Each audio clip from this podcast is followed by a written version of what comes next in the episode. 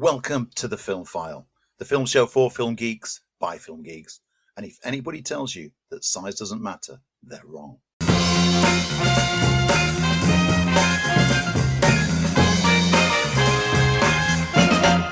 Hello and welcome. I'm Lee Ford, I'm Andy Meakin. and this is your very special cut down show where we are going to be looking at a deep dive into Jurassic Park. Why, Andy? Why are we doing that? Well, we're celebrating the 30th anniversary of Jurassic Park coming out. It came out June the 9th in the US, and then it was July the 11th or something in the UK 30 years ago. Yes, Jurassic. Park is that old. And back in uh, episode 122, we actually deep did a deep dive into Jurassic Park. So, because we're having a bottle episode this week, it Yes. seemed the perfect time to draw upon that. But we have got some new content because we've both seen The Flash. So, we're going to be reviewing The Flash. But if you're thinking about seeing The Flash, you might need to be reminded about two other things beforehand. That being Tim Burton's Batman 1989 and Zack Snyder's Batman vs. Superman and Justice League. And here we are to bring you our archive material from when we've spoken about those things. We're so good to you, we're preparing you to watch The Flash. We are. Um, we're going to be talking about that a little bit later in the show. So stick around for this very special episode. But before that, well, we've just got to mention, and we normally do this in the news, but as Andy said, uh, this is a bottle episode, so no news. But we've both decided we couldn't move forward without mentioning uh, a couple of sad passings, in particular, and this will particularly sad to all you comic geeks, the very, very sad death of the great John Romita Sr. Yes, he who basically set the Marvel House style, inherited Spider Man after Steve Ditko, created the look, the iconic look of Wolverine, gave us Mary Jane Watson, truly was uh, a, a very special and influential artist. His work on the Spider Man titles are what we consider the definitive design for Spider Man. You know, it already had the the, the standard design from the start, but he gave it that he gave it that essence, and he was also responsible for drawing the art in quite a lot of influential stories and key moments in Spider history. And according to reports, it was Romita who'd suggested to writer Gerry Conway that the character of Gwen Stacy should die at the hands of the Green Goblin, leading to the night Gwen Stacy died in issue 121, way back in 1973. The, the impact of Gwen Stacy's death resonated throughout the title ever since and has even been reflected on screen. And it's one of the things that, even if you're not a comic book reader, you know that the character of Gwen Stacy lost her life in such an impactful way. He also helped design The Punisher, Luke Cage, Oh, yes. Bullseye, Brother Voodoo. I mean, this is a guy whose hands were pretty much all over everything Marvel, particularly through that like 70s era. He has worked on quite a few things on DC after leaving Marvel. He had a bit of a fallout with um, Stan Lee, as as pretty much every writer and artist people have a tendency to do. Uh, um, but he, they, he they kind of reconciled their differences later. He brought the world such beautiful comic artwork, and also it, it you know it, his son as well is continuing his legacy in his own unique style. Uh, that's right. Uh, John Romita Jr. later went on to draw Spider Man after his father. His style was an, an awful lot different than Steve Ditko as well. Steve Ditko's was a, a little bit more, slightly more surreal, more stylized. Romita brought a well, he'd worked in romance comics, and he and he made Peter Parker look like a young man of that particular era. The same with Mary Jane. He, the way that he uh, uh, he changed Gwen Stacy, the look of Gwen Stacy, uh, he he made his characters feel real. They never felt as though they were comic book characters. They they lived and breathed on the page. Uh, he ended up becoming Marvel's art director for many many years, and um, and was still drawing very late into life. It's a sad passing. It, it really is the end of an era, the end of that what became the Bronze Age of, of comics and defined the look for so many characters, as Andy said, the Punisher, Wolverine, Luke Cage, they were all down to the designs of John Romita Sr. Uh, we pass on our best to his family and friends, and it is indeed a very, very sad passing. And then the second loss that we had this week was uh, veteran actor Treat Williams, who died after being involved in a motorcycle accident near Dorset, Vermont, um, at the age of 71. Now, you might not recognize the name Treat Williams off the top of your head, but you'll certainly recognize him from the films that he's been in. Treat Williams was one of those actors that was in so many films and always brought his A game to. He probably covered almost every kind of genre. I think we all have a, a Treat Williams favorite film. For me, Deep Rising, in which he had a, uh, he was marvelous as a sort of uh, cocky Indiana Jones s type in this very silly but highly enjoyable monster movie. He was amazing in Things to Do in Denver When You're Dead, which I think is my favorite Treat Williams performances, but also other things. He was in the deep end of the ocean. He made his his screen debut in Hair. He was the villain in The Phantom. There's so much work that he's left behind, and an absolute loss, and an, an absolute great screen presence. He was one of the tank crew in a you know it, it's something that we've deep dived all those years ago. 1941 the very much misunderstood yes. and misaligned spielberg comedy that we've both got love for. Uh, he was also once Upon a Time in America, Smooth Talk, Heart of Dixie, yeah, Miss Congeniality 2, Armed and Fabulous, 127 Hours, What Happens in Vegas. He's been everywhere. And on TV, his credits are also Heartland, White Collar, Chicago Fire, Chesapeake Shores, which the wife is weirdly addicted to at the moment, and Blue Bloods, amongst others. Uh, you'll have seen him pop up. And he's we've spoken about it in recent weeks on, you know, the, well, it was our question of the week. The, the the kind of actors that never get the lead roles but always bring something and they're always someone that you spot and recognize. And this is one of them. Yeah, he leaves a 50 year acting career behind him, but what an impressive CV of work and some impressive work. And again, one of those great actors, as Andy's just said, and Treat Williams will be sadly missed.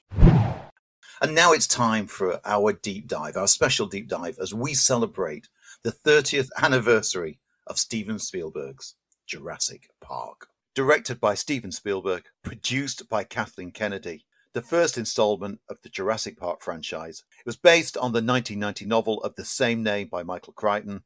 With a screenplay by Crichton and David Koepp, the film is set on a fictional island, the Isla Nublar, located somewhere off Central America's Pacific coast near Costa Rica. A wealthy businessman, John Hammond, and a team of genetic scientists have created a wildlife park of de extinct dinosaurs.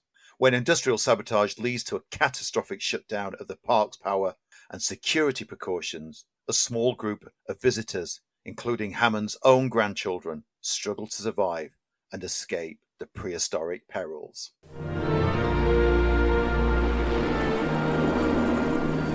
There it is. Welcome to Jurassic Park. We've made living biological attractions so astounding that they'll capture the imagination of the entire planet. The most phenomenal discovery of our time. How'd you do this? Becomes the greatest adventure of all time. Can I touch it? Sure. Universal Pictures presents. You feel that? Hold on to your butts a Steven Spielberg film. Fences are failing all over the park. Yeah, that's nice. Gotta go. An adventure. Look out! I can't get Jurassic Park back online. 65 million years in the making. Jurassic Park. I, a bit like you, Andy, can't believe that this came out in 1993. I remember discussions and chats with film friends and film geeks as the film was about to land, mm. with the idea that this could be a game changer. And boy, yeah. were we right, because this film not only changed special effects and especially CGI special effects, but also opened up the realms of well, it was one of those films where you could actually say that when you saw it for the first time, you were left with your jaw wide open because what you were seeing on screen was the unbelievable made believable. And to some extent, I think that's what the problem is with the uh, more recent films because nothing will ever take away that feeling of when you saw dinosaurs so wonderfully realized as the character saw them on the big screen, and it made it feel real.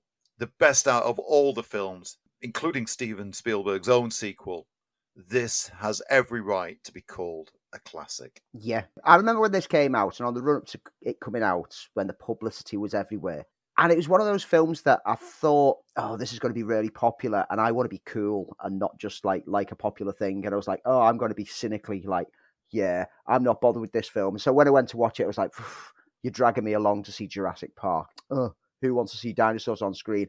And literally, when Sam Neill as Alan first spies a dinosaur and like takes his glasses off and like it's like looking in amazement. I was doing exactly the same in the cinema. It's because I could believe that whole that whole stunned aspect that he had of he's seeing dinosaurs in front of him for the first time. I felt the same way in the audience, and I was in from that Yes. point. Even now, you can rewatch this film, and the effects still look really jaw dropping.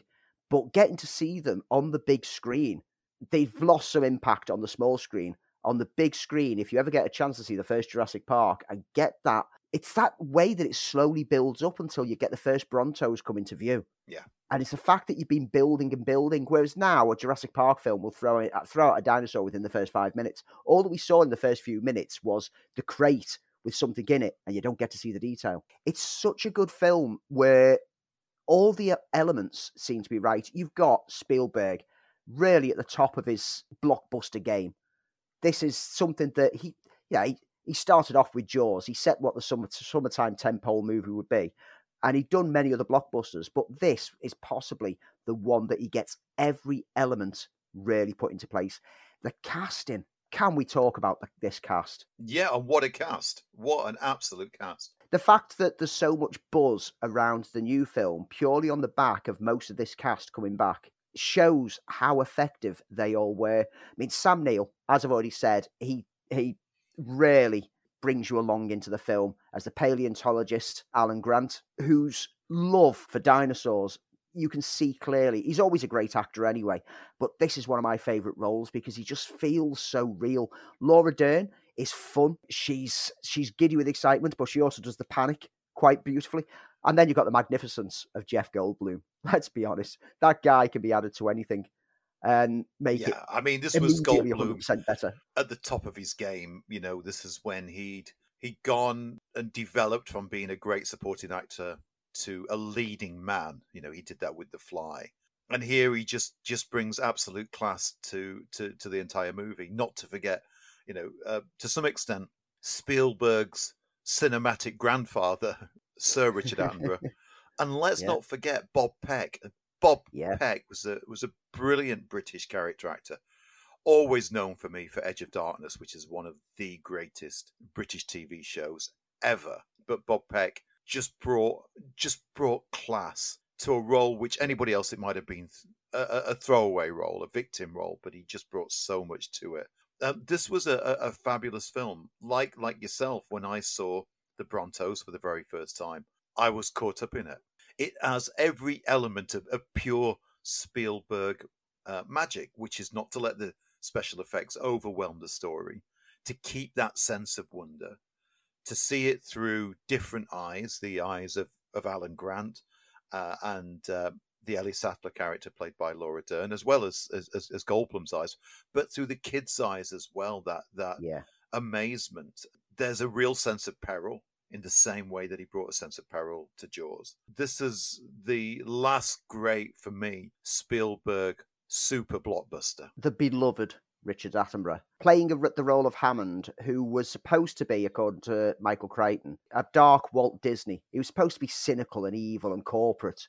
But when you cast Richard Attenborough, you're not going to get that. You're going to get someone who everyone adores. And so they tweaked the character. And I think it works so much better as a result Yes, yeah. because it, you now get the feeling that everything that he did with the creation of like bringing dinosaurs back he was doing because he was genuinely excited about this idea of letting people see these things again and bringing things back from being extinct and miss it and, it needs then the jeff goldblum character to point out the failings of trying to interfere with nature and it works so so well as a- as it goes the kids the child actors uh, Joseph Mazzello and Ariana Richards. Normally, kids in any film, especially especially an action film, they grate on you.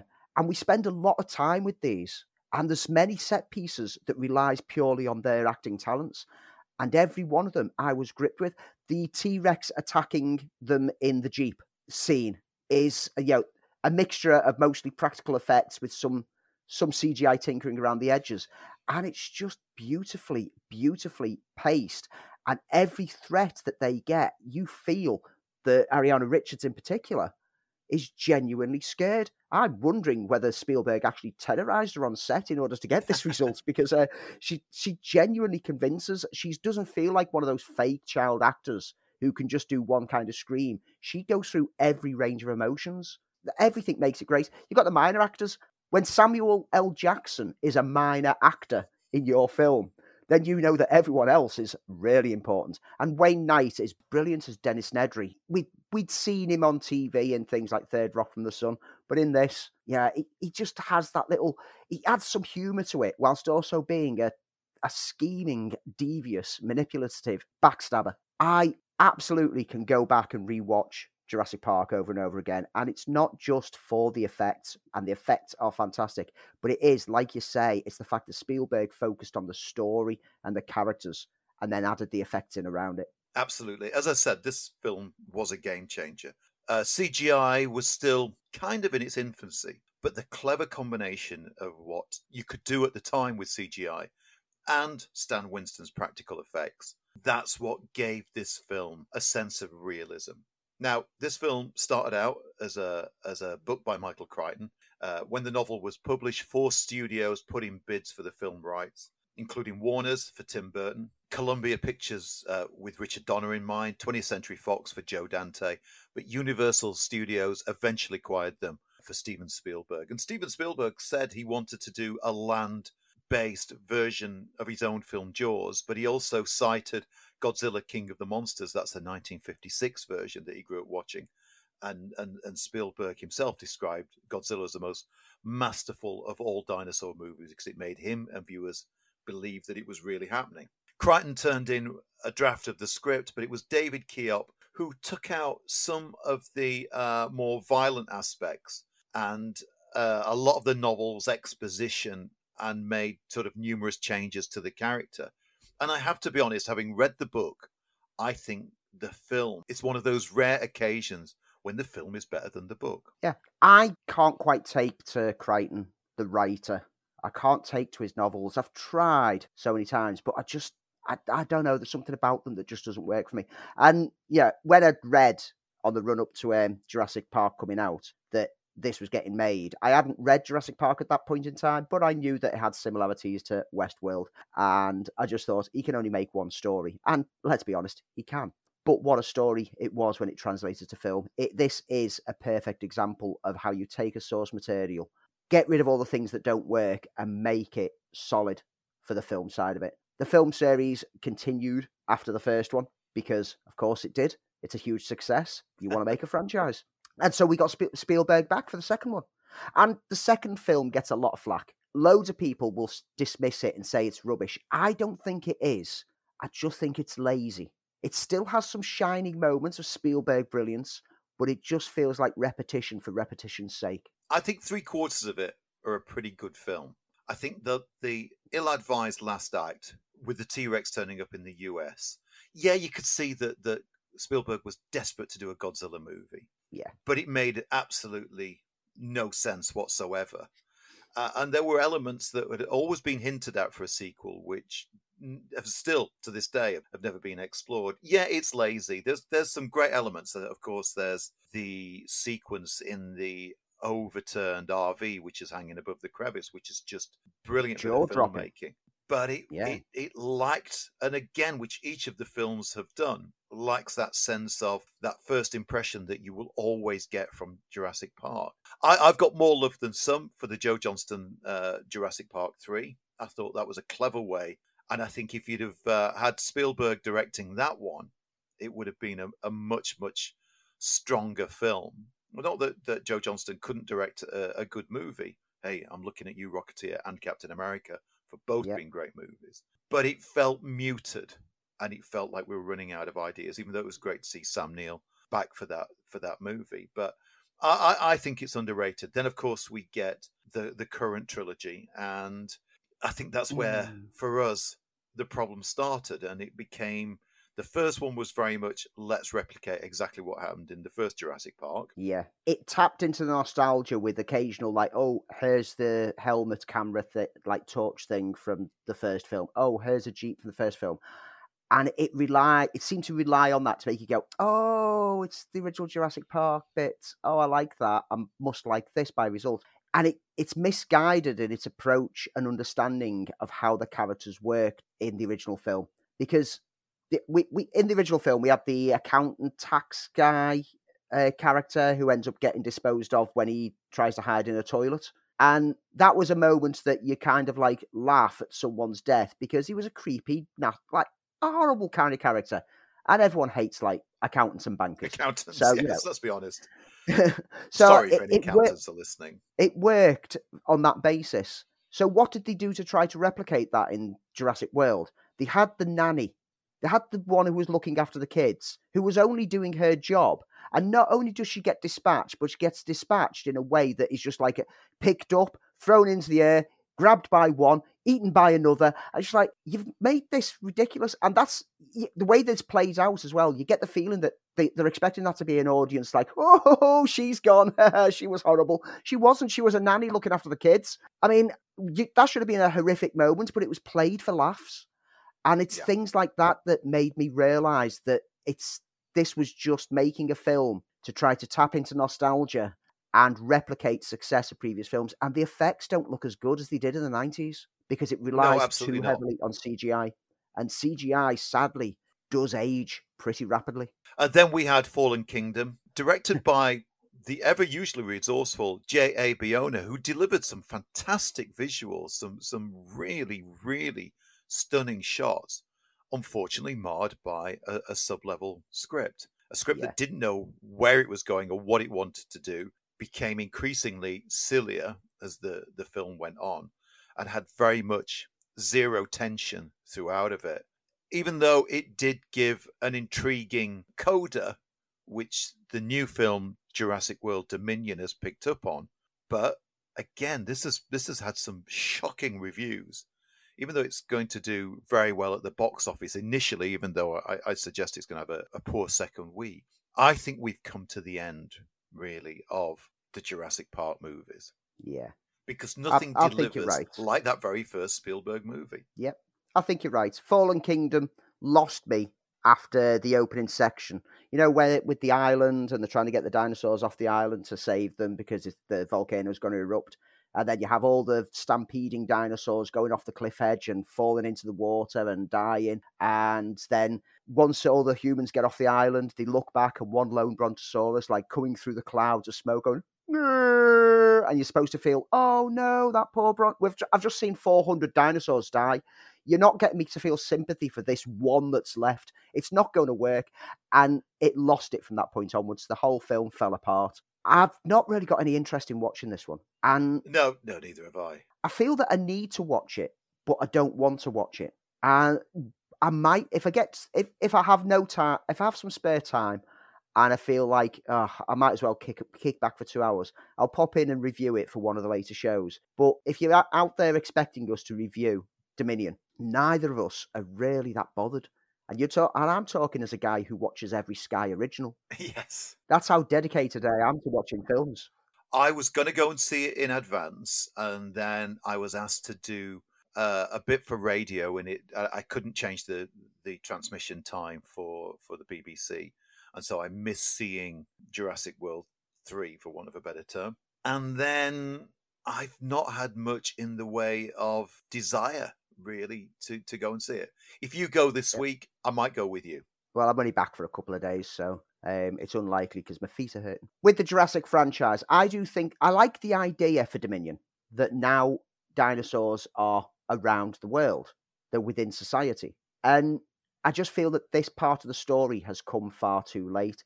This should have been this should have been Jurassic Park 3, to be honest with you. Yes. This should have been done two decades ago. And failing that, this should have been Jurassic World, the first Jurassic World film. We shouldn't have taken two Jurassic World films to make it a Jurassic World.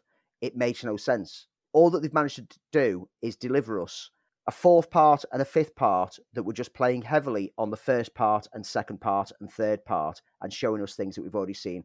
The Jurassic franchise will never impact in the same way because we've now seen so many giant CGI creature creations stomping through like territories, killing Mhm. animals and humans left, right, and center, that it's no longer got that impact. You've got to do something really special to stand out. And the Jurassic franchise, sadly, it seems to now think that the effects will sell it all, but they need to get you to care about the characters. And I don't I don't care about any of the characters in the new films. I only want to see this like like the only thing which makes me want to see elements of this new one Dominion is seeing the old cast come back. But given the bait and switch of the previous film, I'm skeptical about that because we were promised on the trailers Jeff Goldblum, and basically all that we had was the clips that we'd seen in the trailers. I don't want to be baited and switched again because Chris Pratt, yeah, I do like him as an actor, but I don't think he's doing anything except for just his generic Chris Pratt role in this film. Yeah. And Bryce Dallas Howard deserves so much better than what she's doing here. Is this the end for Jurassic Park, World, whatever? Probably not, because, you know, you can't keep a good dinosaur down. But if you really want to go back and see where it all started, go back and watch Jurassic Park. See it with fresh eyes. See it in all its glory, because it is an, an absolutely classic film. If you've not enjoyed anything that's come afterwards, then highly suggested that Spielberg's Jurassic Park can still instill a sense of wonder. Andy, where can we find it if we do want to watch it? Now TV or Sky Movies subscribers, you can watch the Jurassic Park series on there. Watch the first three, stop there. Everyone else, go out and buy the Blu-ray box set, particularly the Blu-ray box set which only has Jurassic Parks 1, 2 and 3. Don't waste your money on the others.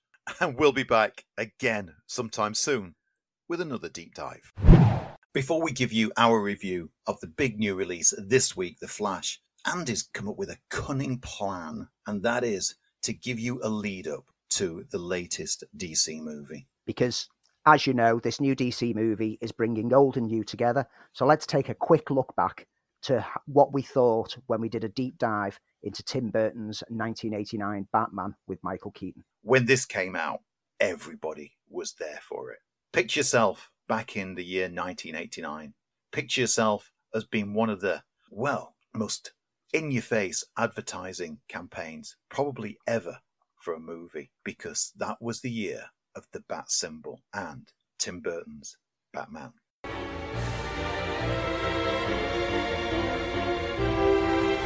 My life is really complex. I have given a name to my pain.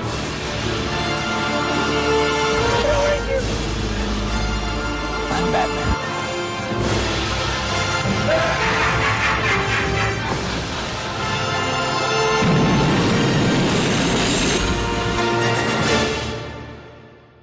Yeah, the year was 1989 and everybody went back crazy as the new Warner Brothers movie was about to be released. I mean, if you weren't there at the time, trust me, you just couldn't escape as the bat symbol became a piece of that year's iconography. It was everywhere. How to sell a movie on just a logo.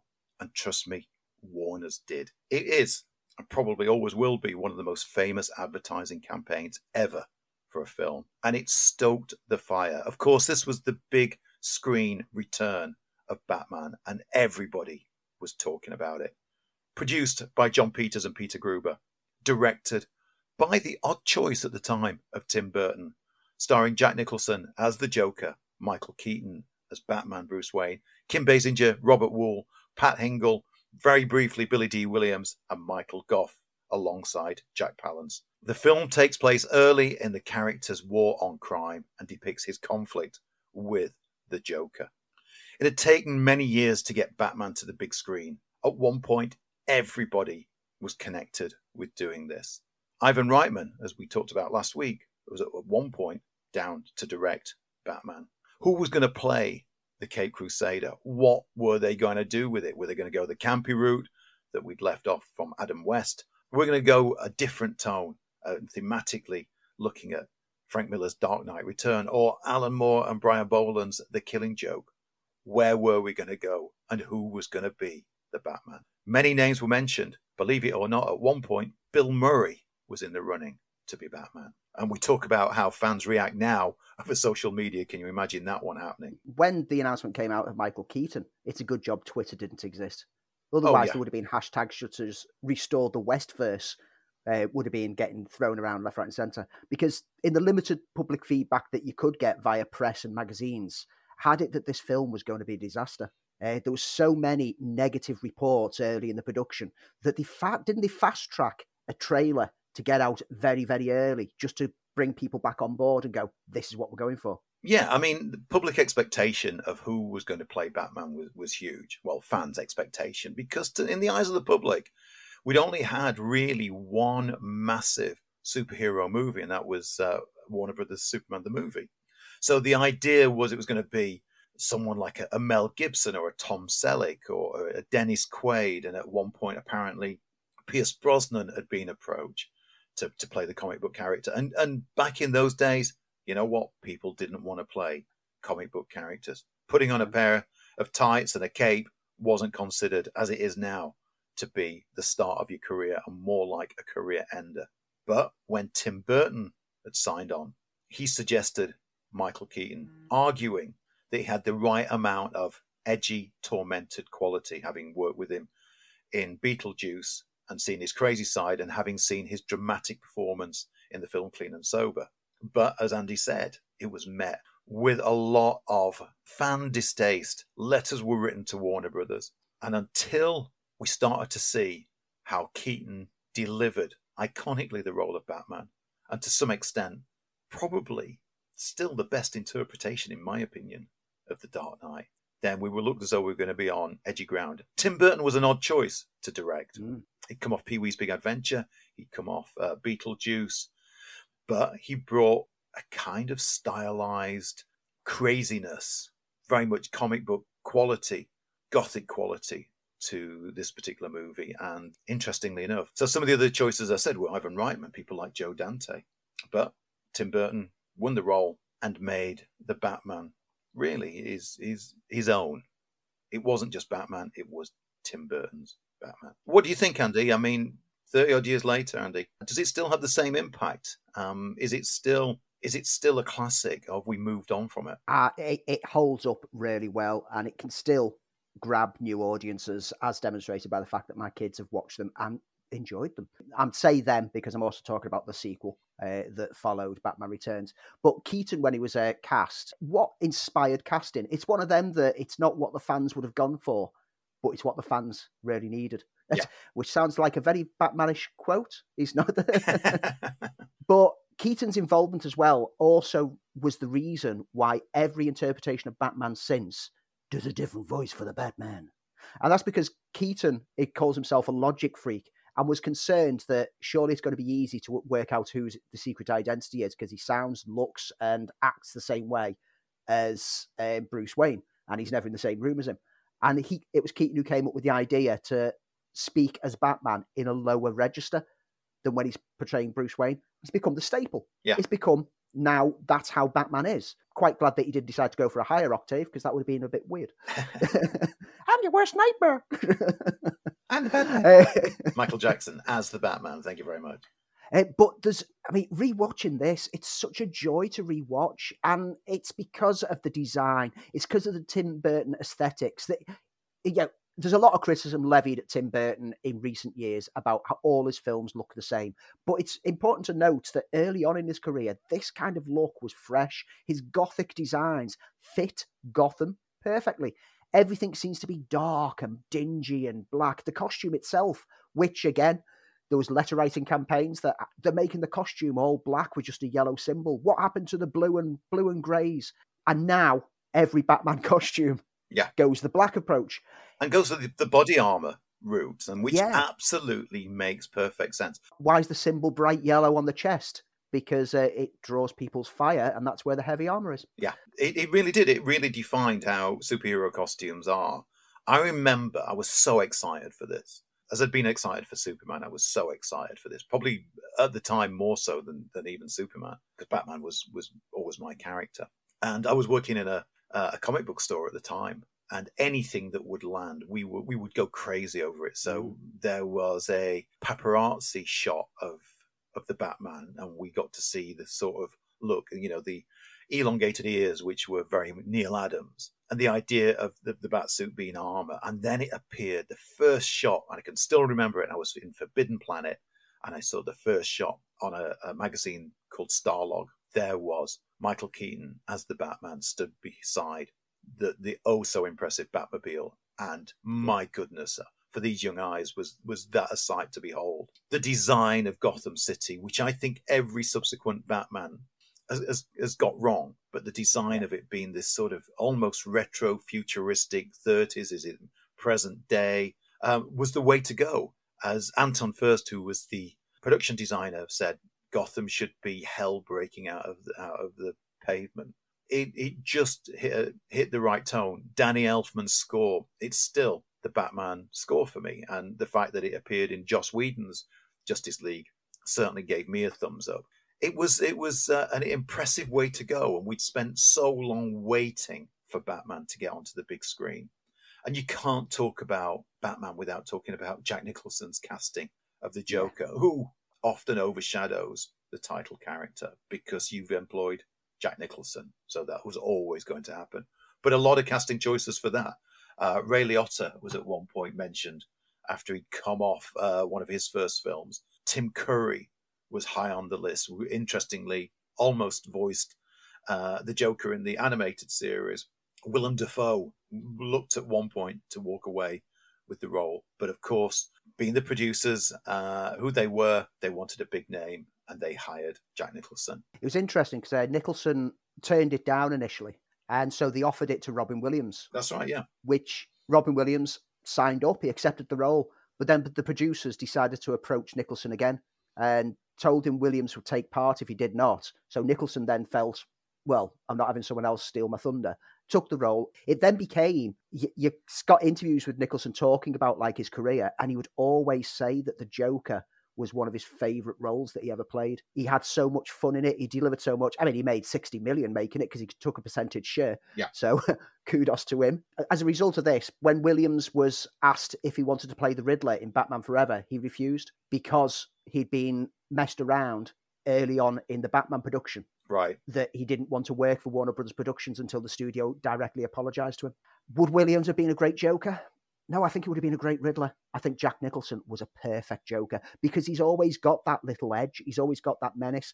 And the thing about Batman is, as interesting as Batman is as a character, his villains are even more interesting and they need to be represented well. Nicholson was perfect piece of casting. Yeah, absolutely. He was he was a popular choice at the time, and he had a tendency to play as Jack Nicholson. Let's be honest. Uh, and every time he's on screen, he's uh, he's a, amazingly he's so over the top that he's back again. But you know, as you as you said, he, he, he captured the insane quality that you want from the Joker, uh, and the the whole film had this sort of adhered to to the comic book. It had bright colors. It was it was fanciful in its uh, in its imagery. It is the most Bar Cesar Romero screen accurate take on the Joker. It, it, was the first time that we saw an origin story of the Joker depicted on screen. Yeah. We've said like the aesthetics all look great. You quickly mentioned the Batmobile. I want to delve a bit further into the Batmobile because, okay. man, that was the most demanded and collectible vehicle toy of all time.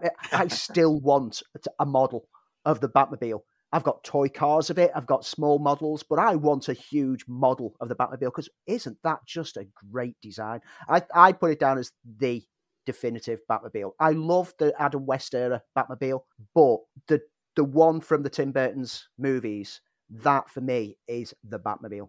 Absolutely, totally agree. I mean, I I love the Adam West version, but and, and subsequently other Batmobiles outside of the Tim Burton one were always a little bit weak, but this was impressive. This was the Batmobile. Um, I've got a lot of love for it. There are a lot of faults with Batman as a movie. There's the story is very slight. It's highly influenced by Steve Englehart's run on, on Batman, which is a, as a classic run.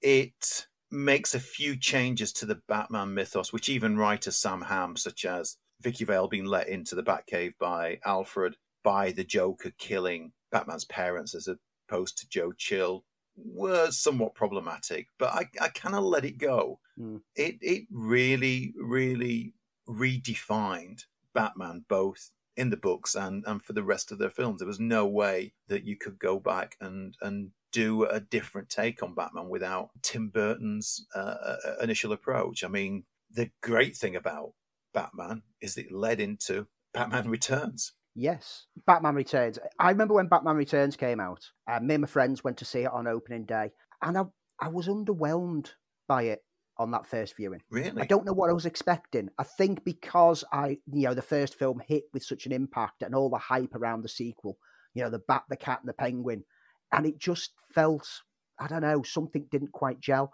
But it's one of those films that when I when it came out on home release and I rented it out, I fell in love with it again. And it's now I now prefer Batman Returns to Batman. Yeah, me too. Because I think that the story's stronger. There's a lot more going on. I think DeVito is magnificent as the Penguin. Again, the villains are more interesting than the Batman. And as for Catwoman, wow. Yeah, what Pfeiffer was she played I get the same way that Michael Keaton played two personalities. He played Bruce Wayne, he played Batman. She plays Selina Kyle and Catwoman, and the two different aspects of personality. And we've not mentioned the music score all that much yet. You know that that iconic theme from Batman. It's possibly Danny Elfman's finest score, but in Bat- Batman Returns, he even surpasses that with the themes around Catwoman. Yeah. All of her theme, the, the transformation of Selina Kyle is majestic with that whole orchestral score as like she's smashing a apartment or whatever. Dun, dun, dun. Absolutely brilliant scoring and shows how important music is for conveying emotions in a scene because you feel her trauma, you feel her her rebirth through that score. Every time I listen to that soundtrack, and this is a soundtrack that I bought when it first came out, and I listen to still, even today, quite frequently. And every time it gets to that, I'm just swept up in the emotion of it. That's a good score. But everything on Batman Returns was right. The gadgets moved ahead a bit further. You know, yeah. the Batmobile had another little transformation where it turns into the the, the bullet car. Yeah. Um, you've got great performances from everyone involved, and it it's more comfortable. It's laid the foundation with the first film. It's more comfortable to just jump straight in. It's dark, it's witty, it's Tim Burton through and through. This was at a time when superhero movies were weren't a sure thing. Yeah. Superman and Superman 2 had done very well, but the subsequent sequels had failed miserably. But when this came out in June 1989, it scored and grossed 40 to 49 million during its opening weekend. It's those kind of figures that make the film an absolute uh, classic of its time that proved that audiences wanted to see superheroes on the big screen and taken seriously. I mean, yes, there's a, a lot of fun to be had. There's some silliness in there, but it's dark and brooding, and it's it's character drama rather than just well. As much as I love the Adam West era, and I do love the Adam West era. Oh yeah, it was our, it was our introduction to the character. They were just crazy farce more than anything else, and I love them for being that. But Tim Burton's Batman showed us that you can take comic book movies seriously and was daring enough to kill off the villain in the very last shot. Yeah, which many saw as a mistake, but yep. Uh, it also, again, set a trend. This was an amazing time. We saw a Batman that was eerie and weird and, and, and spectacular and dark and entertaining. And, and even though Jack Nicholson's Joker overshadowed the title character, we got a great Batman in Michael Keaton, and so much so that Keaton's come back to play the part again in the uh, Batgirl movie and um, hopefully the Flash movie as well. So that's the amount of an impression that Keaton gave and still is, despite all the other takes. I love Affleck's take on it. Uh, Christian Bale, pretty good, but it is for me always going to be Michael Keaton's portrayal of Batman that is my Batman. And not only will you need to know that, but you might need to be up to speed on what Zack Snyder brought to it because this is one of his characters given his own outing. And so let's listen to when we spoke about not only Batman versus Superman, which first introduced this Flash, but also the Justice League. Let's take a quick trip down Snyder Lane and have a look at Man of Steel and BVS, or Batman versus Superman, as it's better known. I'm getting slow in my old age, Alfred. Even you got too old to die young. Not for lack of trying.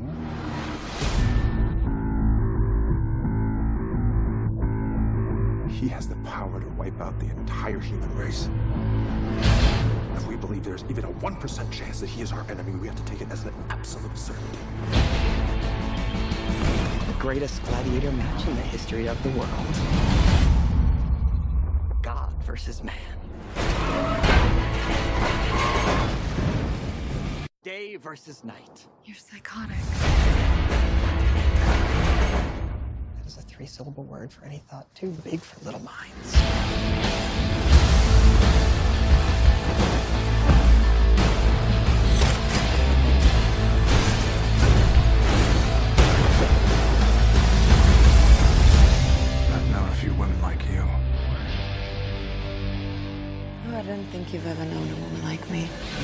Okay, so you've had a, a chance to revisit Man of Steel, and we talked about it a couple of weeks ago, so we're not going to dwell on that. The only thing that, that echoes for me from watching Man of Steel again, a little bit like you, I think I enjoyed it a little bit more because I, I came, went to see the film with a, a certain amount of expectations. There are huge swathes of it Yeah. which I dislike, and I don't put that down to Snyder. I put that down to the script.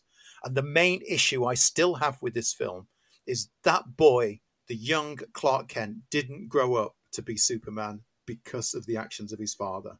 And it still it still stumbles as a film at that point and lets it down. And of course the ending uh, with Zod, which has become sort of the uh, you either hate it or love it scene. There, there are other scenes in it which I absolutely love. His depiction of small town Americana is absolutely fantastic. The the battle sequences are great visually, but they're empty and they're empty with with just mass destruction in a way that I know tried to pay off to some degree in Batman versus Superman. But for me, it, it was um, annihilation porn. Yeah. Well, on my re- revisit recently, it gained a half star extra, taking it up to a three out of five film for me. The fundamental issues still reside in there, and the fundamental issue, like what you've suggested, same with me. It's the moral core of the character as he's growing up. It's no longer this perfect hero, the, the, the ultimate Boy Scout. He's now been raised by a farmer who told him he doesn't have to save people if he doesn't want to, which seems to be sending the wrong message. I've seen it said many times by people who don't like Superman as a character that this is a film with Superman in that they do like. And this highlights that this isn't a classic Superman or even the Superman of the comics. Maybe the new 52 comics, but that era's gone. But it's a whole new and for me, unnecessary, edgy Superman. Superman shouldn't be edgy. Superman shouldn't be dark, depressive, and morose. Superman should be the ultimate beacon of hope. And that's where this film fails to touch on me. If you approach this film not as a Superman film, but just as an alien on Earth film, then yes, it kind of works. But it's just not got the core Superman. And it, it just doesn't add up from a plot point of view to be told not to use your powers and to watch your your father perish and to leave the family dog behind. But that's another story. it, it, just doesn't add up. It, it's it's there to make a plot point rather than to drive a story, and it's there to make Superman edgy in a way that he doesn't need to be edgy.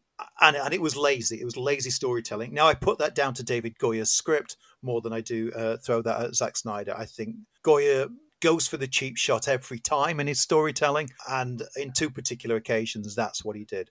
There are some some great visuals in it, and and that's what Zack Snyder does best. He is a filmmaker with, who's a great, great visualist, and of course, he comes from a commercial background, uh, and and it shows. And he's very good at capturing moments. Overall narratives is where I have a problem with his work but but when it comes to to capturing moments and and some of the the imagery of of, of Smallville in particular is is absolutely lush. Reminds me of Terrence Mann in in many ways. But it started us down the road. Uh, Superman versus Batman: Dawn of Justice kind of came along to sort of paper over some of the cracks of that film and address some of the the issues and themes. So it had a direct con- continuation. And I think you and I said at, at the time we wanted to see a follow up to Man of Steel, see more about Superman than an introduction to Batman. But this is the film that we've got. When it was announced, I remember when it was announced that it would be a Batman versus Superman film, and my instant cynical response was like, "Oh, so Man of Steel didn't succeed as much as you hoped, and so you need to shoehorn DC's most popular big screen outing character, Batman, into it for no reason at all." And what we ended up getting was a film that tried to do too much in one go.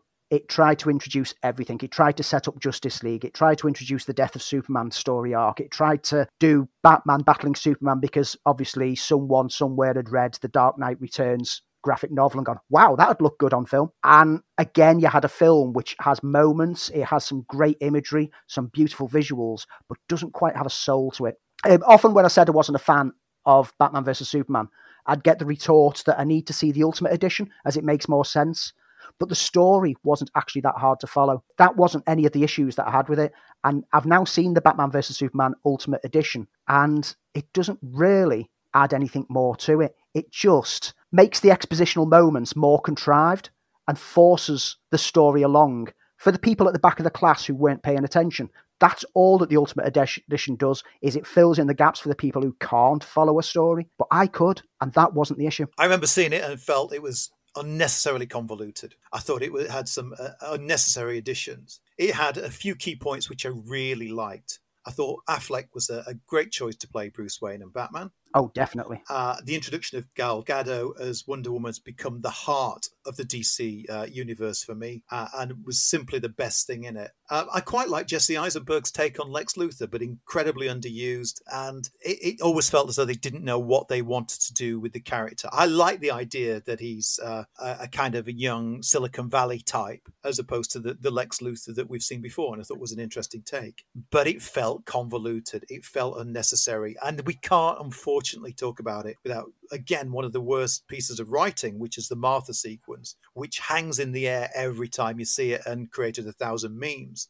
But it's silly. No one ever refers to their mom by their first name. It, it just happens. This is one of the moments that whenever you criticize it, you can guarantee online someone will jump on you and say that you didn't understand it. That you've got you've got to be some kind of genius apparently to understand this scene. No, no, no. I get what he was going for. I get he wanted to have Batman's inner monologue drawing the parallels between what Superman's love for his family is and what his loss of his family were. And the name was the one which sparks it. The name is the one which makes his memories go, oh my, this is maybe an alien, but he, he loves his mother as well. And it gave him a connection. I thought was quite an idea. We've never we've never dealt with that. It's so ham-fistedly inserted, and it doesn't make sense. And it comes at the end of a, a fight sequence that was contrived in the origin of itself. Why? I, I said this from day one. Superman, when he lands face to face with Batman, why does he dither just going, we don't have to fight, and then just not continuing? Why doesn't he just say, Lex has been manipulating us and he's kidnapped my, my mother and he's holding a ransom? That would have stopped the fight. There's no reason that fight. That fight exists simply because the script insisted it exists. It has no reason to take place. And again, there's comic book moments relating to it that show that there was a clear misunderstanding of the similar moments in the comic books that it's ripped the sections from. It's a film that lends from so many comic book stories, but clearly doesn't understand the context that those comic book stories use those moments. But you said Batman, Ben Affleck, great casting, and boy, he was not only just great casting, but that was a great Batman. Yes, the moments was... of Batman were pure. They were the best moments that we've seen of Batman on screen in short little sections. The warehouse takedown is pure comic book action and so athletic. This is one, as much as I've loved the Batman films through the years, the one criticism that I've always got is that why does he always stand still when he's fighting? Why does he not actually jump around like he's supposed to and bounce off walls? And we finally got to see that. We finally got to see him hiding up in corners, like in the darkness, so that no one could see him. We got to see all the elements of the character that we've not seen before, and I would have loved to have just had a Batman film. I didn't need to have a forced Batman versus Superman. I, I totally agree, and that was the first time. You're right that we saw Batman be this this this creature of the night, not just the uh, the Dark Knight detective. Though the film did okay, it performed under expectation. Received mostly negative reviews from critics for its tone, screenplay, pacing. Though it did, and this is something we agree with, gain praise for its visual style. And um, we kind of missed out Henry Cavill on that because Henry Cavill kind of, at this point, established himself as, as a great Superman, despite the material he was working with. His charm came to the forefront. His relationship with Lois was expanded upon. It's a shame. It's such a convoluted mess of a film. The final act of Batman versus Superman, as well, with the introduction of Doomsday, that's the point at which even the visuals start to suffer and the rendering of Doomsday looks it looks like 2004 Harry Potter kind of rendering and it makes the whole what should be a climatic battle with three of the Justice League teaming up for the first time it just ends up being a CGI mess didn't need to be in there maybe this story could have been two films and it could have took its time building up to this moment. It's a film, like we've said, of moments. That's about it. So if we skip Joss Whedon's Justice League, which we will mention as part of, of talking about the Snyder Cut, along comes this week Zack Snyder's ultimate cut of the Justice League. So begins the end for Darkseid. I've never seen a being as strong. Maybe one. He's back.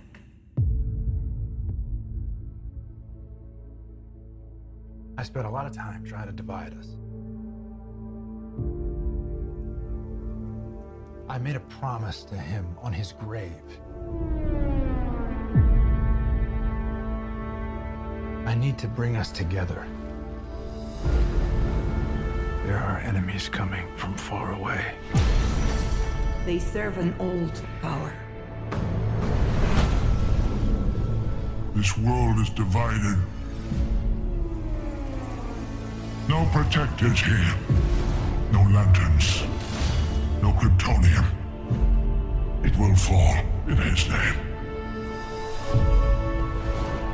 I have turned worlds to dust. All of existence shall be mine. So Zack Snyder's director's cut Justice League clocks in at a whopping four hours and two minutes. And if you're really interested in an extra 40 seconds, it's a greatly extended cut, which for many represents uh, Snyder's unique vision for his troubled DC Universe team up of a film. Born of a vocal fan campaign, uh, uh, aggressive at times vocal fan campaign. I watched it going into it having disliked immensely the theatrical release, as I know you did. Uh, I didn't watch it in one sitting. I used the chapters to break it up. That was less about the film and more about me. I was never bored. I liked it and enjoyed it uh, a, a, great deal. I think it's the best for me out of uh, Snyder's take on his uh, his excursion into the DC universe. But there's a lot of faults with it. But ultimately, I have to say, before we say anything else, I did have a good time watching uh, an okay movie. My impression that yes, it's better than the 2017 release. It, in fact, if you look at my ratings on Letterboxd, it's twice as good because it got two stars instead of one. Um, it's still a problematic film, and it creates a few new problems for itself. The story is not significantly different. You could read out the synopsis for the Joss Whedon release, and it would match this one perfectly. It's still a bad guy, Steppenwolf, is collecting the mother boxes to combine together to destroy Earth and turn it into a dark future. It's still there. And the fans who've been claiming that Joss reshot 80% of the film, I, I think that that was a bit of an exaggeration. I'd suspect there's at least 60% of the old cut just filtered differently or edited differently to give different kind of approach to it. The character of Cyborg is expanded, but doesn't actually change the story by doing so. And for me, I, I have to go on record here to say that I've never liked the character of Cyborg anyway. He's always been a bit dull in the comics. I always preferred him when he was in the Teen Titans. Never quite liked his jump into the Justice League. It felt like tokenism. Um, yeah, and I kind of agree with you. He's, he's emotionally, yes, it's the heart of the film, and and those extended scenes did operate, but it's a bit like you. It's not a character that I particularly like. He's an undefined power, and you get this like you got this in the Captain Marvel film for for Marvel a couple of years ago. That her powers were not defined, so she could do anything, and that made me go, eh. It, if I can't tell what your weakness is, I'm not that caring. Cyborg, literally, whatever he wants, his body seems to manually adjust to give him it. And also, there's a moment in the film where his automated defense system reacts to the threat of Superman. Yet that same automated automated defense system doesn't react to any other threats for the whole lot of the film. And it's like you put that in there for no reason, and now you've created a problem because that's not how you work. One character that did benefit from this cut, though, one character that I got a lot of love for, and I cannot wait to see going forwards, the Flash. No, I agree. I loved the little sequence uh, where we got to see a bit of backstory. I mean, all the the uh, major principals all got a backstory. Some a little bit more than we'd seen before, some completely brand new sequences. Uh, but yeah, the character of the Flash, when Joss Whedon did his reshoots, he'd inserted more comical moments for the Flash, and he was a bit unsure of his powers, and he was afraid and didn't want to get involved, and that diminished the character. Here, he's a character who, right from your very first vision of him, with the car flipping over and him doing all that action, he's confident in his abilities. He knows what he's doing. He's still jittery, but that's his nature. He's not afraid. He's just perfectly skilled, but doesn't know how to apply himself. And the character uh, I was not sold on Ezra Miller as the character, but now, man, I am well and truly on board, and I cannot wait for the Flashpoint movie because this this gave him the credit that he needed. That introduction scene. I mean, I know it's it's created loads of memes involving hot dogs online, but you know what? I love the little wry humour to that whole scene. I love the approach of it. An additional character who was added into the film is Martian Manhunter, who gets two scenes. And the first scene that he pops up creates a problem. There's a scene where Martha, Superman's Earth mother, and Lois are talking about the loss of him and what it meant. And then when Martha leaves the apartment, turns into Martian Manhunter to show, hey, it was Martian Manhunter all along. That diminishes the emotional impact of Superman's mum talking to Superman's love and both having their own sorrows. It's been claimed that the reason that J'onn Jones as Martian Manhunter did that was he needed to get Lois to go to the scene where she would make him realize who he is. But she was already shown earlier on in the film to be going to visit the memorial pretty much on a daily basis anyway. So it wasn't needed, and it just made it so that Martian Manhunter, who has all this power, pops up before all the events kick off and doesn't try to save the planet that he's actually living on. Uh, I totally agree. It made absolutely zero sense to me. It, as you said, it undermined that that relationship and that core of those two characters. Um, why didn't he put himself for, forward into the ring if he was so important that it was so important that Lois was a part of Superman's resurrection? Then why wasn't Manhunter part of that resurrection? And then pop up at the end to go, um, yeah, I'll join your club now. Uh, now all the fighting's finished. It's almost a bit like me. you know, I'll, I'll I'll join the war, but I'll wait till it's done. Uh, to be honest, the one element that I liked in the Whedon cut was that Lois was Batman's secret weapon, and I thought that was a nice touch. And um, uh, yeah. it, it kind of undervalued Lois. She was there by default rather than by design. She saw some aggro going off and, and, and heads to the scene. So it makes abs- absolutely no sense. I'll totally agree with you. It was cool to see Martian Manhunter, but that's why it was in, because it was cool rather than it served a purpose to the story. You mentioned right at the beginning of this how much of the film is familiar, uh, and you're right. All the major plot points are there. You know, we get uh, Wonder Woman's introduction in London, which is uh, which is in the the original cut. Yes, I'll I'll buy it. It's a, it's a much longer uh, and darker take on that, but it's still there. The introduction of um, Bruce Wayne meeting Aquaman is there. Uh, the introduction, and everybody was went ballistic at the time, thinking this was a Joss Whedon gag with the uh, "What's your superpower? I'm rich." Seems it turns out it's in this film and and started here because that was more or less exactly the same scene. So I was I was actually really surprised at how much of the plot was intact and how much uh, the beats of the film were pretty much the same. Yes, we got rid of the annoying Russian family, but the the ending still takes place in in Russia, which is always thought was strange in the first version, and, and and felt that must have been an addition because why would you put Aquaman so far away from the ocean? It still doesn't make sense to me. But all the other scenes were were just longer constructs of, of versions that we saw before. The main issue I have with the film and with the extended running time, yes, it was interesting to go and see the, the additional character scenes, but if you can't get additional character scenes in four hours, you're doing something terribly wrong. Is there was a lack of threat all the way through it.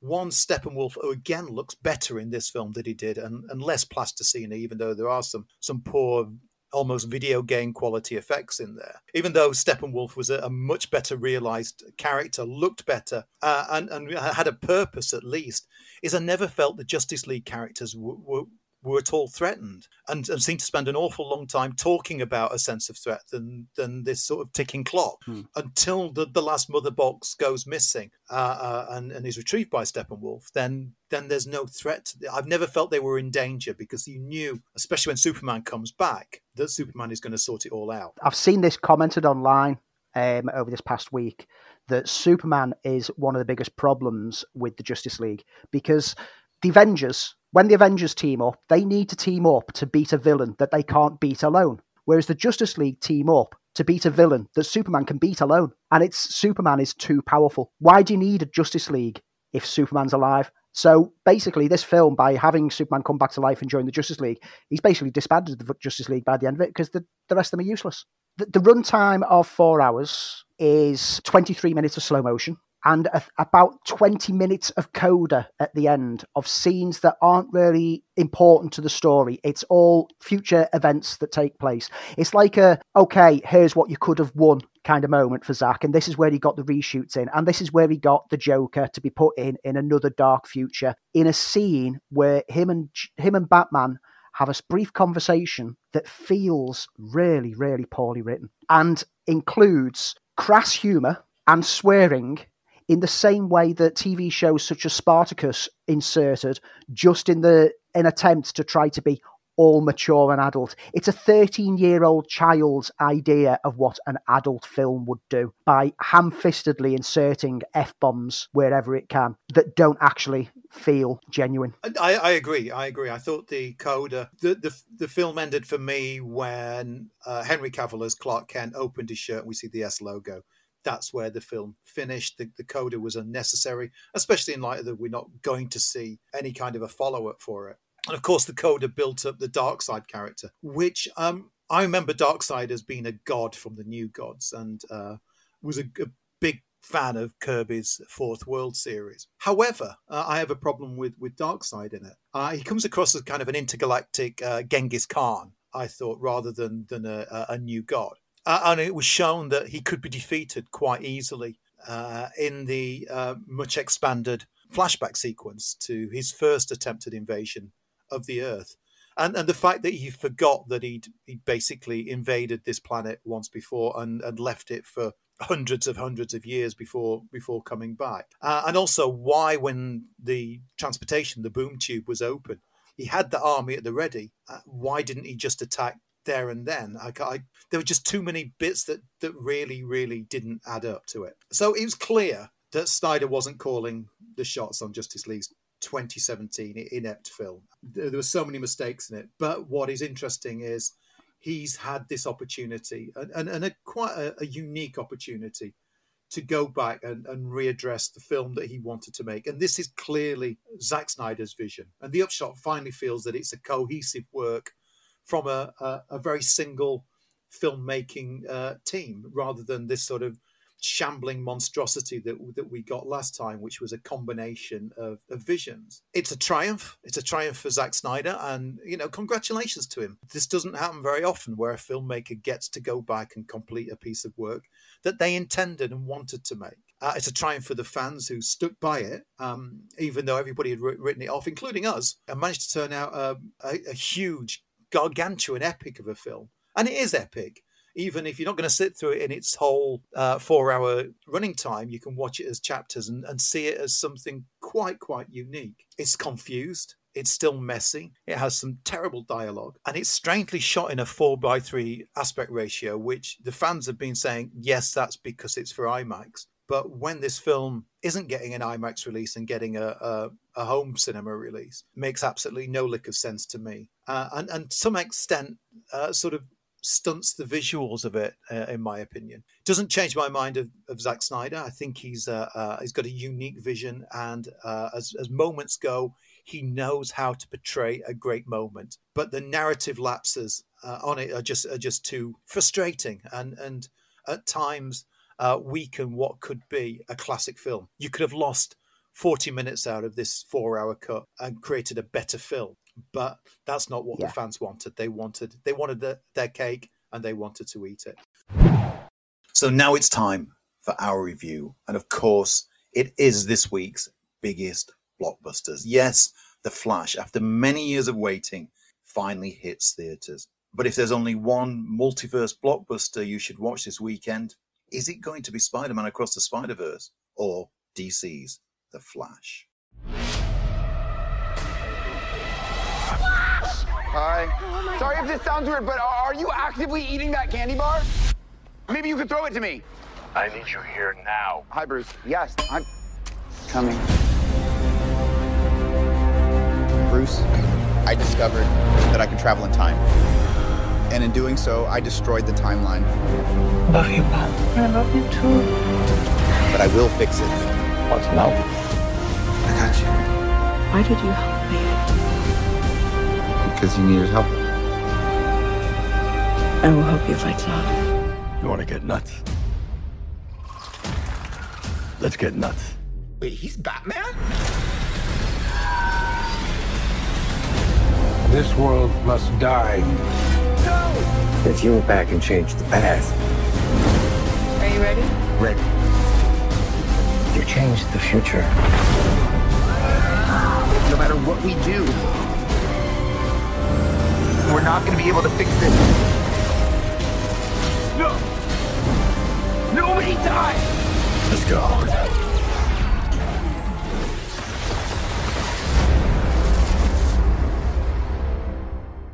Yeah, we've been waiting for this for some time. Directed by Andy Muschietti, he of It fame tells the story of Barry Allen, played by Ezra Miller, who is desperate to save his murdered mother and clear the name of his father. The Scarlet Speedster, the Flash, travels back in time, but instead he manages to trigger a chain of events that sees him not only running around with a younger, alternate version of himself, but also a very different Batman while trying to save the timeline and ultimately the multiverse.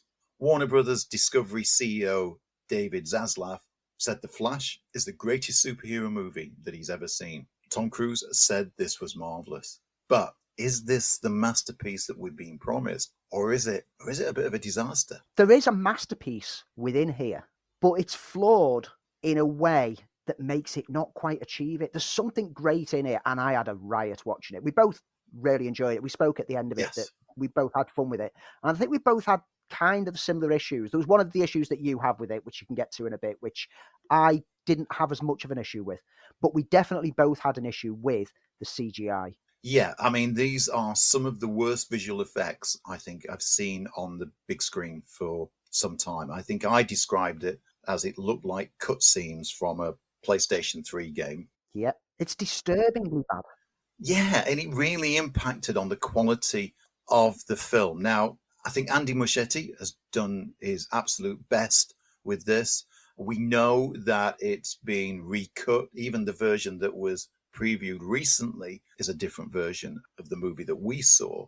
I think Christina Hodson's script has gone through so many reshoots that the way the story was originally intended must have changed so many times. But what it does deliver are some fantastic action scenes, Mm. a great portrayal and very different portrayal of Barry Allen as opposed to Gustin's portrayal of the Flash on the TV show, and is generally a lot of fun. But I do have problems. the great action. I mean, the, the film pretty much kicks straight into top gear with a marvelously choreographed and designed action sequence when Flash is assisting Batman, Ben Affleck's Batman in this case, taking down some criminals who've stolen some toxin from a laboratory. But it's also put a hospital at jeopardy, which is starting to collapse. And the Flash is doing the rescue attempt. And it's a greatly conceived scene. And you can, you know, the thrill is there, but the CGI damages the scene especially what should be a perilous moment of loads of babies falling and he's trying to save each one of them whilst also running out of energy to manipulate the speed force and needing to refuel himself at the same time and it should have tension but the cgi jars that little bit too much i mean these babies even seasoned silent hill players will be freaked out by the cgi designs of these babies they are creepy and that kind of damages that opening moment. Not too much. I mean, it's still thrilling. It's still got some light humor in there. It's still one of those wonderful uses. We saw it in the X Men films when they did uh, the slowing down of time, and it's similar to that where the, he's manipulating little things bit by bit to get everything into place. Great sequence let down by CGI. But then you get to the actual chase on the road with Batman, and that is stunning. That's beautiful. And that kind of compensates for the bad CGI. And then throughout the film, there's loads of moments where the CGI is really terrible, but then it's followed by something brilliant. And even on the concept of how he goes backwards in time, which in the comics, the, the, the cosmic treadmill, it would have been a daft concept to bring to the screen. We've seen it on the TV series, kind of works in there because they've got that approach.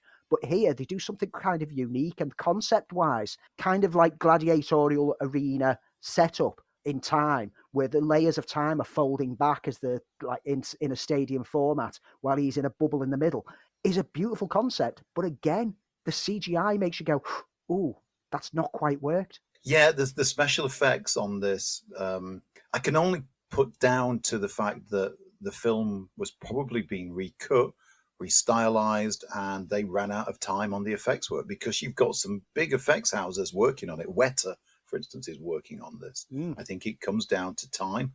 Uh, I think it comes down to the fact that it was rushed towards the end. We know it's gone through a massive post production process because of uh, James Gunn taking over the running of the DC universe. There's loads of films over recent years that the CGI has let it down. The Marvel films in particular have looked particularly shocking. But I've noticed a, a worrying trend in the end credits where you're getting 20 to 28 different effects studios working on one film. And I'm wondering whether it's the lack of cohesion between so many different variables that is causing them to come out like this? Or is it that the other effects studios are then trying to tamper with someone else's work to change it in a different direction? The less number of effects studios, the better the film turns out. Yeah. I think that this is another example because the end credits when they were running, I commented to you, it's like, how many effects studios? Yeah. And I think this is this is where the issue is probably coming from. I know you had another issue with the film. It's one that I didn't have as much issue with, and for you, it was the humor was overdone. Yeah. I, I found the humor to be grating in the same way that I found the humor to be grating in Thor Love and Thunder. Everything was turned up to number 11. I don't mind quips. I don't mind an underlying humor. Marvel's proved that.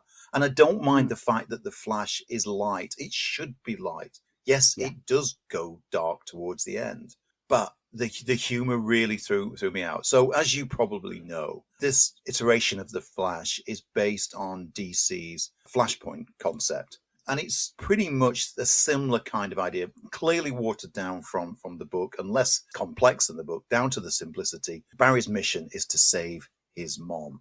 Uh, and by going back in time, he meets a younger version of himself who I just found incredibly annoying. Again, played by Ezra Miller.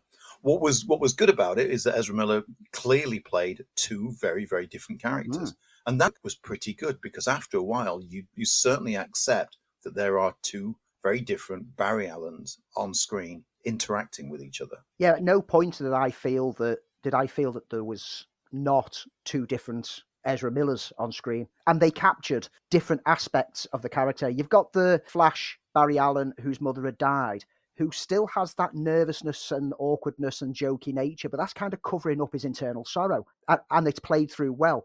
And then you've got the one whose mother never died, and his jokey nature is a flippancy and a whoa, yeah, I can do anything kind of approach. And playing them both against each other works a treat.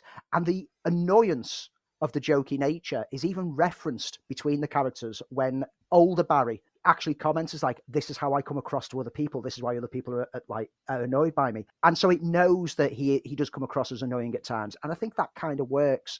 But we've had our gripes, but we both had fun with this film, and I think where it works is in the story because it is a very emotionally heartfelt central core aspect of character development story that has all these effects and these action sequences just around what's actually happening, which is the personal journey of Barry Allen trying to save his mother's life and then realizing that he has to take responsibility for what would happen to everyone else if she stays alive. And it's wonderfully portrayed. Miller is absolutely on fire. Yeah, great screen presence. I think when the script gets darker and the drama gets more serious, I think that's when I kicked in. Um, The younger Flash, the sort of hippie, stoner, giggling Flash, sort of started to grow up, and I became more more invested into it. Not that at any point I wasn't entertained, but my investment changed on that. I guess we can't talk about this without mentioning, of course, the bat in the room. Sorry, the elephant in the room. Um, the return of Batman as played by Michael Keaton. Now, for me, just to get it out of the way, Michael Keaton is my Batman. He is the the against all odds. When when Keaton was mentioned, he was playing Batman. The fans went crazy. But as soon as uh, they saw him on screen, and that translation of, you know, he invented the Bat voice. he played a very different Bruce Wayne. He is my Batman. I love the Bat costume. I, I love the style of the, the Burton movies, faults and all. And, and it was great for a guy who's 71 to step back into this role and effortless brings maturity to it, but also brings everything we remember about his portrayal back to that character. Yeah, it was so effortless in how he just fell back into the character. It was as though he'd never been away from a, an almost jokey introduction, but showcased like what Batman would still be able to fight like as an OAP to actually once he's got that costume on and he's playing with those gadgets, man, he's fantastic. And what could have been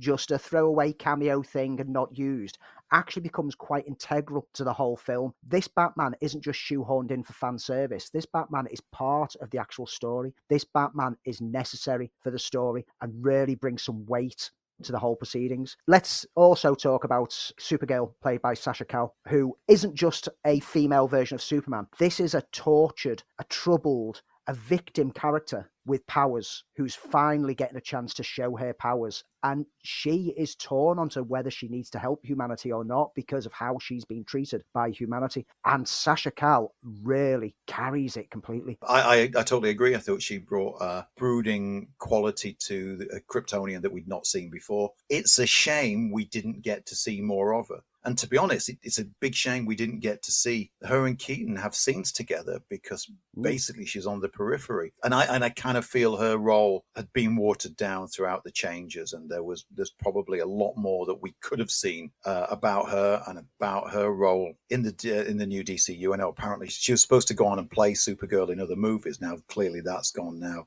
James Gunn's involved but I, I, thought she was great. Mm. I just wanted to see more of her. I wanted her to do more, and I think that was a definitely a case of she was cut down, and her character and and her role was watered down. I, I, thought, just while I'm on rolls, I thought that Michael Shannon basically phoned it in. Yeah. I wasn't even sure which bits were actually Michael Shannon or which bits were clips from uh, Man of Steel. Uh, he basically turned up for a day's worth of work and they CGI'd him. And he, he kind of, the whole Zod thing felt a bit flat. I think I'd have yeah. been more interested about uh, maybe seeing uh, the reverse Flash or something like that, seeing a Flash villain. It made sense to the story, but he, he didn't really bring much to it. No. And he said in recent interviews that it was just a job to him and he didn't really enjoy reprising the role as much as he did enjoy playing the role when he did it in Man of Steel. There was nothing to him. He was nothing more than a henchman. Can't go without mentioning Ben Affleck as well, who yes. this is Ben Affleck's final outing as Batman. And in that opening sequence, we got get to see a tease of what we could have had had the ball not been fumbled so spectacularly bad over the previous films. Because Affleck, now that he's got like the almost blue cape as well,